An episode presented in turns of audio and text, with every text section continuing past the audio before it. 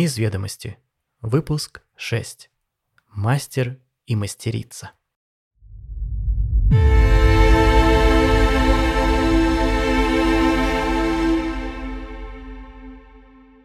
Февраль выдался чертовски холодным. Промерзая до костей на Гоголевском бульваре, Бондаренко плотнее закутался в свой тоненький бежевый плащик и втянул голову в плечи.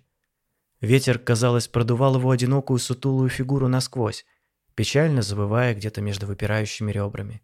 Шел же второй день, как господин Бондаренко, с крепкой пощечиной от госпожи Бондаренко, был решительно спущен с лестницы дома номер 9 по невольному переулку, где наш герой имел случайность родиться, удовольствие вырасти и неосторожность жениться.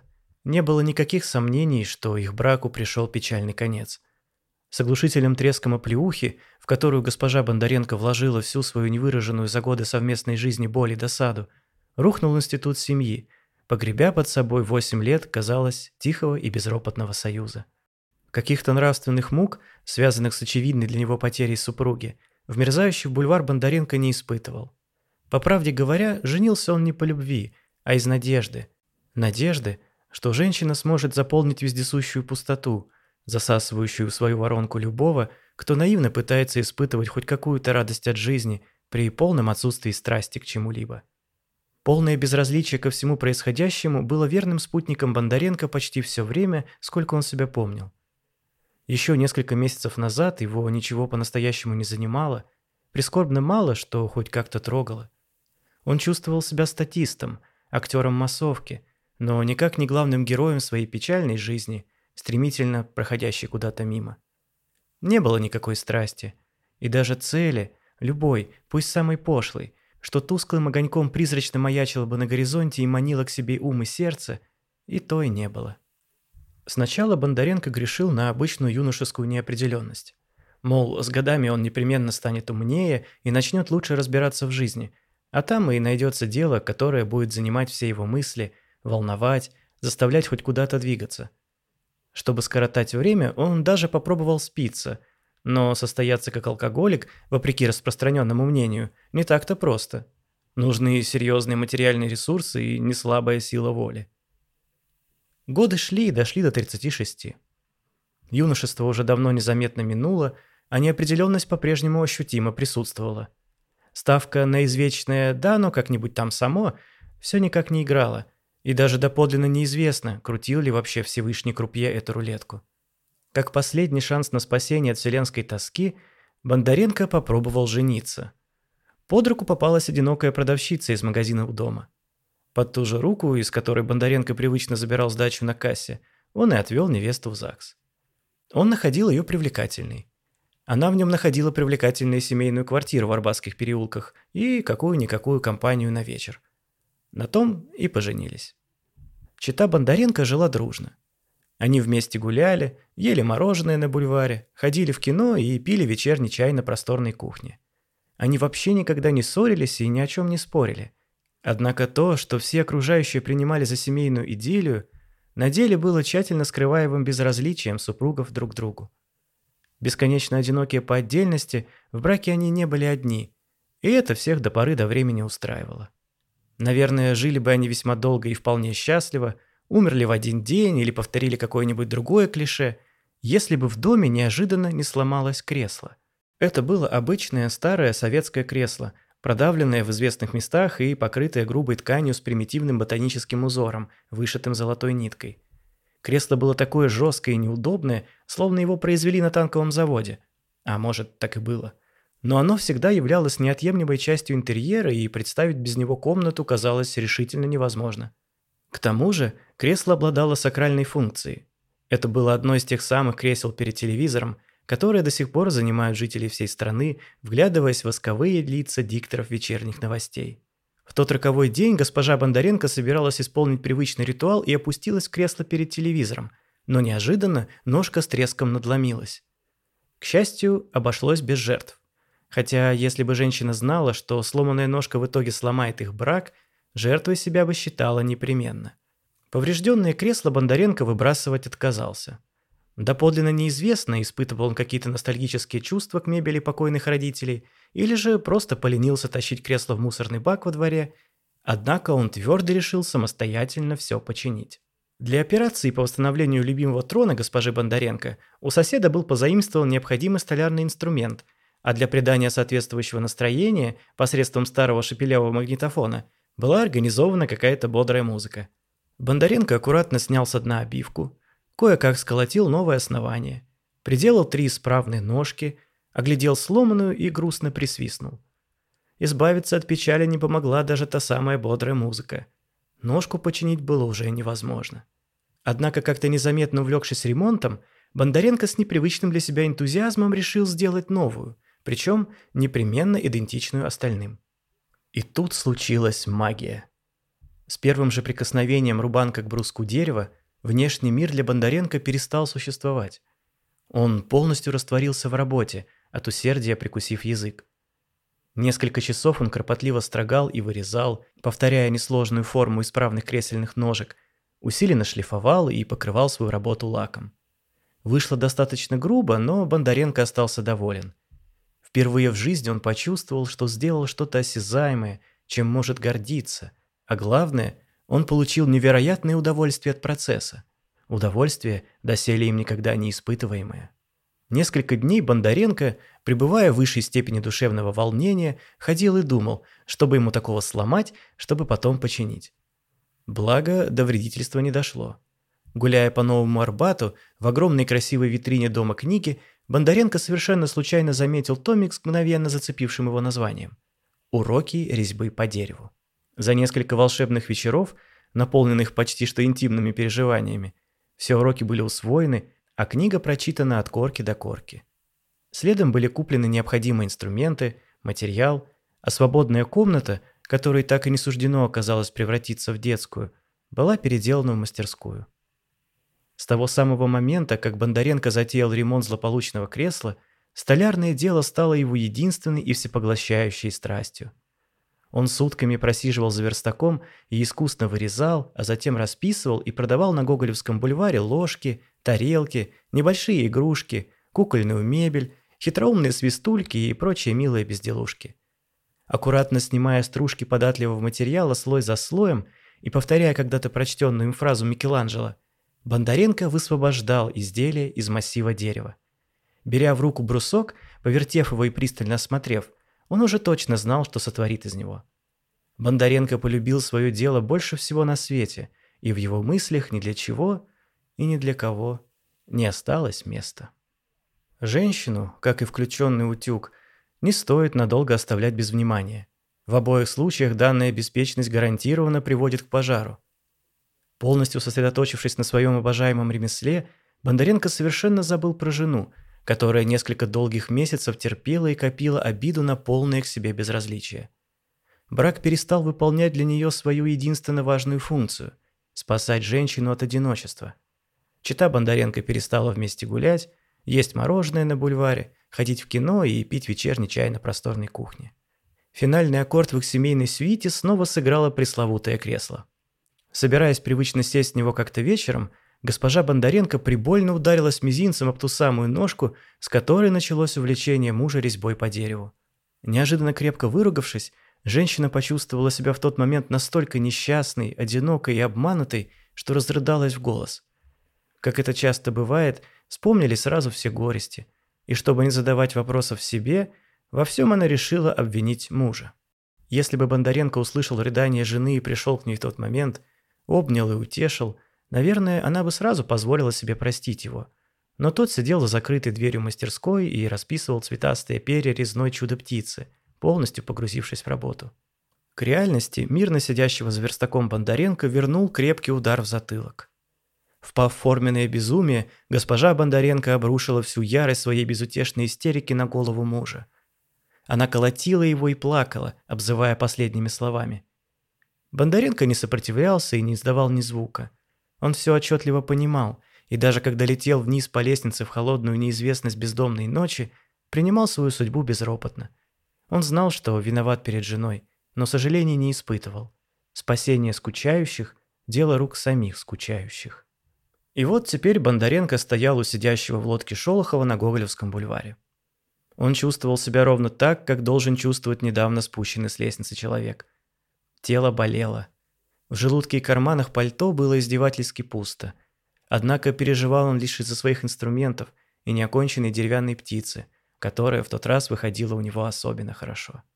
Окончательно замерзая и постепенно погружаясь в опасный, легко переходящий на таком холоде в вечный сон, Бондаренко думал только о том, какой узор он бы выполнил на хвосте чудо-птицы и какой краской расписал ее резные перышки. Из анабиоза Бондаренко вывел голос, внезапно раздавшийся у самого уха. «Какие же дрянные погоды стоят нынче, не находите?» Бондаренко с трудом разлепил глаза и посмотрел на обладателя голоса. Им оказался небольшого роста седой старик, одето видно когда-то дорогое, но уже сильно потертое черное пальто. Его белые, в прошлом щеголеватые, брюки хранили следы упадка в грязь. Во всем виде старика господствовал ощутимый декаданс, но в наружности проглядывались попытки приведения ее в более или менее опрятное состояние.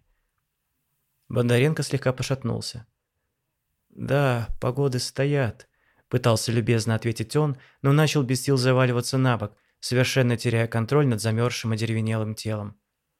Старик подхватил его под холодные тонкие руки. «Погоды стоят, а вот вы сейчас упадете», – заботливо проговорил он, усаживая Бондаренко на стоящую неподалеку скамейку. «Что же это вы решили прогуляться в такой сильный холод в таком слабом плаще? Так ведь не мудрено смертельным образом околеть?» Старик покачал седой головой. Бондаренко попытался пожать плечами, но они намертво примерзли к телу. «Подождите-ка», – прищурился дед, вглядываясь в бледное лицо своего покрывающегося инеем собеседника. «Я вас узнал. Это ведь вы тот очевидных талантов человек, который часто стоит вот прямо на этом самом месте и продает деревянные игрушки. Я помню, помню, у вас такой столик складной, а на нем каждый раз разворачивается выставка чудесной красоты». Бондаренко чуть оживился и улыбнулся. «Я как-то подходил к вам, признаюсь, любовался». Очень искусно. Талант. Старик картинно взмахнул рукой и расправил седую густую бороду. «А знаете, давайте зайдем ко мне». «Ну, не совсем ко мне», – замялся он. «К моей дочке, Лизочке. Мы сюда из Подмосковья переехали. Она замуж вышла. Я вот часто к ней прихожу, навещаю, когда доктор разрешает. Муж у нее такой замечательный, инженер. Воротнички у него белые, а у нее платье в горошек. Чудо, а не семья. Ей еще бы сыночка и лапочку-дочку. «Молодой человек, вы меня слышите?» Старик наклонился к лицу Бондаренко, который прикрыл глаза и начинал дремать. «Не засыпайте! Замерзнете же окончательно и бесповоротно, милый человек!» Бондаренко очнулся, встрепенулся и поежился. «Нет, спасибо большое, я пойду. Мне домой пора», — соврал он, с трудом вставая со скамейки. Не хотелось идти в гости к странному собеседнику, хоть впереди и маячила перспектива согреться. «Ну, как будет угодно», – прищурившись, ответил старик. Он понимал, что Бондаренко врет. «Вы знаете, попробуйте зайти в храм Христа Спасителя. Он ведь Спаситель все-таки. Не зря же так прозвали. Народ у нас мудрый, доверчивый, правда. Может, вам в храме погреться дадут, а вдруг и перекусить найдется. Вы попробуйте, почему нет?» Церковь ведь должна помогать сирым и убогим?» «Пожалуй, что должна», – кивнул Бондаренко и, вежливо попрощавшись, заковырял по бульвару в сторону храма. Старик проводил глазами медленно удаляющуюся фигуру и покачал головой. Москвичи спешили по своим делам, не обращая на сутуло бредущего Бондаренко никакого внимания. Уставившись себе под ноги, тот прошел по Гоголевскому бульвару, не без труда форсировал Волхонку, по другую сторону которой белым айсбергом высился храм Христа Спасителя – сверкая на тусклом февральском солнце своими золотыми куполами. Из дверей храма суетливой толпой валили китайские туристы. Бондаренко решил не портить им своим видом впечатление от столицы и, продуваемый всегда какими-то особенно сильными на этом месте ветрами, обогнул храм и вышел к Патриаршему мосту. Стараясь не попадать в кадры к многочисленным гостям столицы, снимающим открыточные московские виды, он подошел к перилам моста и задумчиво посмотрел вниз. Бегущие серые воды Москвы-реки гипнотизировали. Мертвенно-холодные, они были похожи на смятый лист фольги, колеблемый ветром. Определенно ледяные, волны в тот момент почему-то казались Бондаренко теплыми, манящими, готовыми принять его, дать, наконец, согреться и сомкнуть глаза, погрузившись в сладкую негу долгожданного сна. Он взялся онемевшей рукой за перила и наклонился вперед. Внезапно Бондаренко почувствовал, как чья-то сильная рука с железной хваткой маленьких крепких пальцев тянет его назад. «Ну-ка стой, подлюка! Я тебе прыгну! Я тебе так прыгну, что ты мне тут сразу про все суициды забудешь!» На весь город раскричалась полная краснощекая женщина, плотно закутанная в пуховый платок и одетая в теплую ворсистую шубу, перевязанную на поясе еще одним платком. «Ну-ка отошел от обрыва жизни! Хватит мне смертоубийств! Всю торговлю портите! Если хочешь убиться, так иди уж головой с разбегу об кремлевскую стену и того. Или стреляйся, как нормальный человек». «Да нет, я не собирался. Я так, из эстетических побуждений. Красиво», — попытался оправдаться Бондаренко. «Ага, знаю я эти ваши побуждения», — не унималась женщина, перекатываясь по мосту в своем объемном одеянии. «Осенью вот было, недавно совсем. Парень тут ошивался, ходил и ходил кругами, а потом вдруг прыг и в воду. Сам прыгнул ни с того ни с сего, точно всем говорю и вам повторю. И с концами, понимаешь? Полицию вызвали, полдня взад-вперед по мосту ходили, бычки в реку бросали, всю торговлю мне спугнули. А я ведь магнитами торгую с видами, мне турист нужен». «С какими видами?» Опешив от напора, переспросил Бондаренко. «Да вот с этими вон!» Женщина кивнула в сторону прекрасной панорамы Кремля, раскрывающейся с Патриаршего моста во всем своем великолепии. «Еще вот у меня есть павильон Армения на ВДНХ, телега с конями со 100-рублевки, Брежнев в кругу пионеров, Анапская ривьера. Был еще какой-то Геленджикский дворец, но уже раскупили. Может, тебе надо магнитик? 200 рублей всего. Ты бери, не думай. Воспоминания столицы на любой холодильник. Нет, спасибо, я пойду. Мне домой пора. Снова собрал Бондаренко и побрел обратно к храму, твердо решив на этот раз зайти внутрь и попросить помощи. А если откажут, так хотя бы на секунду вдохнуть грудью теплый воздух. Последние силы покидали его. Когда Бондаренко вернулся ко входу в храм, туристов на ступенях уже не было. Вся площадь была пуста. Только ледяной ветер, словно обезумевший пес, гоняющийся за своим хвостом, кружил и вздымал в воздух клубы пыли. Бондаренко дернул массивную дверь. Заперта. Он постучал. Ответа не последовало. Весь сжавшись от холода и внезапно накрывшего чувство жалости к себе, Бондаренко сел на ступеньку и прислонился спиной к двери, сжав холодными руками еще более холодные ноги. Наверное, еще несколько минут, и он потерял бы сознание, но внезапно дверь отворилась, и из проема показалось лицо священника. Сам того не зная, святой отец в этот миг выполнил свой долг спасения души и тела страждущего, но момент он явно не прочувствовал. «Чё это ты тут расселся? Храм закрыт. Давай, иди отсюда!» Донеслось сердито из-под длинной черной с бороды. «Извините», – чуть слышно прошептал Бондаренко. Он попытался встать, но не смог. «Алкашня, чё вы все сюда лезете?» – продолжал возмущаться священник, придерживая вздымающиеся от ветра полы рясы. «За спасением», – ответил Бондаренко и еще раз попробовал принять вертикальное положение, опершись рукой на ступеньку. Видя тщетные, но настойчивые попытки незваного гостя подняться, священник взял того за руку и помог встать. Бондаренко посмотрел на святого отца с благодарностью – даже нежностью. От этого взгляда тот внезапно смягчился, дернул своей бородой, словно сгоняя с лица хмурое выражение, и продолжил уже более ласково. «Замерзли вы, кажется, крепко. Почему домой не идете?» «Замерз», – тихо ответил ему Бондаренко. «Пришел вот к храму. Церковь, мне сказали, должна помогать сирым и убогим». «А вы сирый?» – прищурился священник. «Этого слова не знаю но определенно убогий», — сказал Бондаренко и опустил глаза. Услышав обрывки разговора, на ступеньке из храма вышла простенькая, но аккуратно одетая женщина в белом платке и длинном вязаном жилете. Уже не молодая, сухая, с впалыми щеками и огромными на бледном лице серыми глазами, она остановилась на пороге и с любопытством оглянула эту странную мизансцену.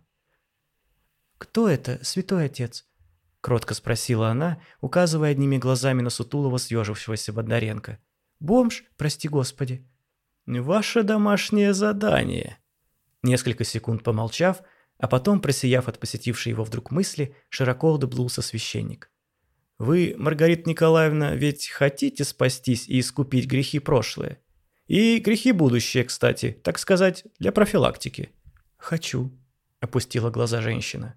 Вот Господь и дает вам возможность. услышаны ваши молитвы и дан вам путь к милости Божьей. Осенены вы святым знамением его».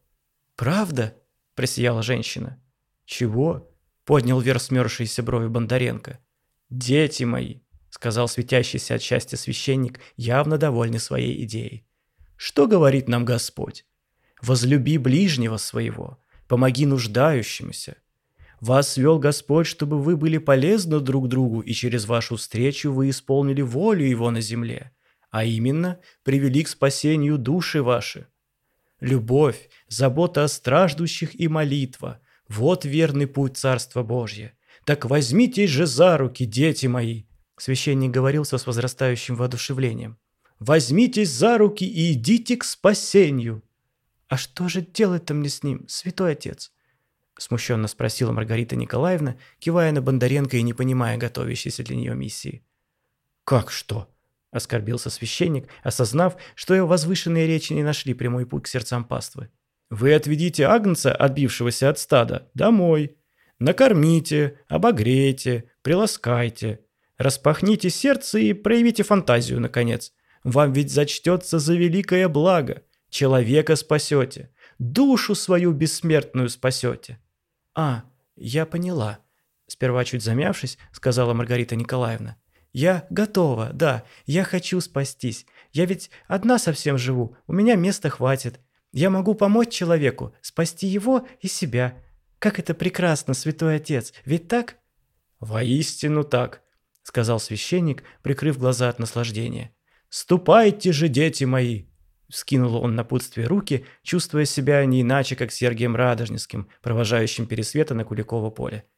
«Пойдемте», — сказала Маргарита Николаевна и взяла Бондаренко под руку. «Нам здесь недалеко». Через пять минут неспешной прогулки по Причистенке Бондаренко не мог идти быстро. Они вошли в роскошный подъезд дома Маргариты Николаевны. Поймав удивленный взгляд Бондаренко, оглядывавшего лепнину и шикарную лестницу с чугунными балясинами, она тихо сказала – Моему деду дали здесь квартиру. Он был скульптором, делал бюсты вождей и высших партийных руководителей. Бабушка говорила, особенно ему удавались усы, и он очень жалел, что не у всех вождей и высших партийных руководителей были усы. Еще стихи писал, но, как мне кажется, плохие. Жалко, спился при загадочных обстоятельствах и умер уже давно. Я его почти совсем не помню. Я тут живу одна, с котом. Он ласковый, не волнуйтесь. Все больше спит у порога. У вас ведь нет аллергии?» Бондаренко отрицательно покачал головой. Они поднялись на третий этаж. Маргарита Николаевна открыла дверь и жестом пригласила Бондаренко войти. «Только аккуратно, не наступите на бегемотю». «Кого?» – переспросил Бондаренко. «Бегемотя. Мотя. Мой кот. Он меня от призрака оберегает». «Призрака?» – спокойно переспросил Бондаренко. Он был слишком измотан, чтобы удивляться. «Да, призрака», – кивнула Маргарита Николаевна. «До революции тут жил композитор. Дед рассказывал, талантливый был молодой человек. Но его еще в 30-х расстреляли за буржуазные привычки музицировать по вечерам, желать соседям доброго утра и мыть руки перед едой. Дед говорил, прямо вот в этой квартире и застрелили. Он, мол, чекистам дверь открыл, чаю предложил, а те его прямо на пороге и порешили. Вот как раз на том месте, где Мотя обычно лежит. И правда, у самого порога распластался толстый черный кот, лениво постукивавший по полу длинным пушистым хвостом. Бондаренко приветственно кивнул ему и аккуратно перешагнул, входя в прихожую. Кот ответной любезностью его не удостоил, продолжая сонно щуриться и вальяжно потягиваться, растянувшись на весь узкий коридор. «И что же, призрак теперь в квартире обитает?» – спросил Бондаренко, с трудом снимая примерзший к телу плащ и оглядываясь по сторонам. «Да, является по ночам», но сейчас он, к счастью, просто лежит на диване, смотрит в потолок, печально вздыхает и кота гладит. А вот раньше садился за пианино и Бородина играл. А я, знаете ли, эпический симфонизм не очень. Мне больше лирика нравится. А вот дед любил Бородина. С кроткой улыбкой добавила Маргарита Николаевна. И с призраком много общался. Ночи напролет сидели они с ним и выпивали, беседуя. Дед призраку стихи читал, а тот ему на пианино играл. Так и спился, собственно. Закончила она и грустно улыбнулась уголками губ. Помолчали. «Ох, да что же это я?» Очнувшись от воспоминаний, затараторила Маргарита Николаевна. «Мне ведь нужно вернуть Агнца на вертел или как его там...» Вы, наверное, очень голодны?» Бондаренко кивнул. Маргарита Николаевна усадила гостя на кухне и стала собирать на стол, суетясь и шумно звеня тарелками. Бондаренко смиренно ждал и оглядывался по сторонам. Все на маленькой вылизанной кухне говорило о маниакальной страсти хозяйки к рукоделию. На столе лежала красивая белая вязаная скатерть. Стулья тоже были вдеты в вязаные чехлы с кружевным узором. На подоконнике на вязаной салфетке стояла ваза с цветами. Даже перечница и солонка были облачены в маленькие вязаные чехольчики, похожие на детские носочки. Маргарита Николаевна подала гостю тарелку супа и положила рядом ложку, вложенную в аккуратный вязаный кармашек. Бондаренко провел пальцами по хитросплетению узора и посмотрел на хозяйку. «Да, я очень люблю вязать», — сказала она, предвосхитив его вопрос и как будто оправдываясь. «Сажусь за спицы и совершенно забываю обо всем. Могу часами так сидеть и нанизывать ряд за рядом. Когда вяжу, мир для меня совершенно перестает существовать. Это как, знаете, медитация. Нитки так сплетаются, продолжают друг друга, цепляются, образуют нужный узор — они как разрозненные тонкие струйки воды, которые вливаются в один большой поток, как хаос, который приводится моими руками в систему, как... Она говорила с возрастающим волнением, но опомнилась, осеклась, покраснела и отвернулась. Однако по ее блестящим глазам Бондаренко успел понять, как для хозяйки важно то, что она сейчас говорила. Он знал, как выглядит страсть к любимому делу, и как он сам часами мог говорить о своей столярной работе. «Правда?» «Вы так увлечены?» Широко раскрыв глаза и улыбаясь, спросил Бондаренко. «Да», – виновато прошептала Маргарита Николаевна, замечая, впрочем, что ее слова произвели на собеседника не тот эффект, какой она ожидала и боялась увидеть. В отличие от всех, кто узнавал о всепоглощающей страсти Маргариты Николаевны, Бондаренко не покрутил пальцем у виска и не посмотрел на нее с издевкой или, что еще хуже, сочувствием. Он казался невероятно воодушевлен ее признанием. Маргарита Николаевна смутилась и отвернулась, радуясь, что можно скрыть раскосневшееся лицо и хлопотать у плиты.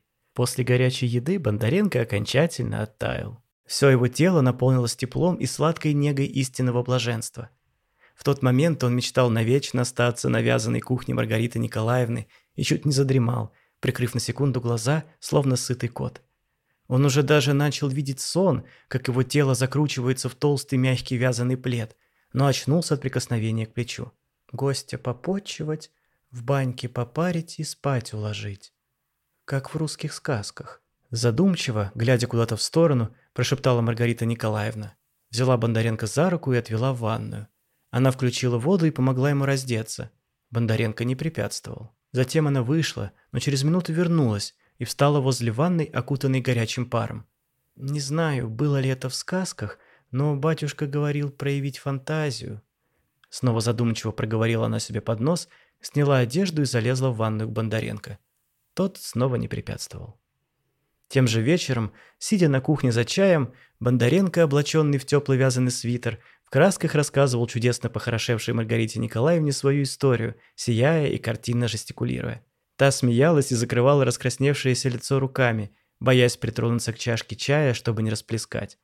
Она предвкушала, как обрадуется Бондаренко, когда ранним утром, пока он еще спит, она сходит в его старую квартиру, заберет столярные инструменты и принесет ему, поставив у кровати. Она представляла, как долгими зимними вечерами, работая каждый над своим любимым делом, они будут встречаться порой взглядами и нежно улыбаться друг другу. Впервые в жизни ей было так спокойно на душе, так тепло и радостно, что она не могла перестать смеяться и вместе с тем плакать от переполняющего ее чувства любви. Была уже глубокая ночь, когда в окнах квартиры Маргариты Николаевны погас свет. Спать они легли вместе, твердо решив каждый про себя, что больше они никогда не разомкнут объятий. В ту ночь они спали так крепко и сладко, что не слышали, как бегемотя, вдоволь набегавшись по квартире, довольный мурчал на весь дом, в руках у призрака композитора.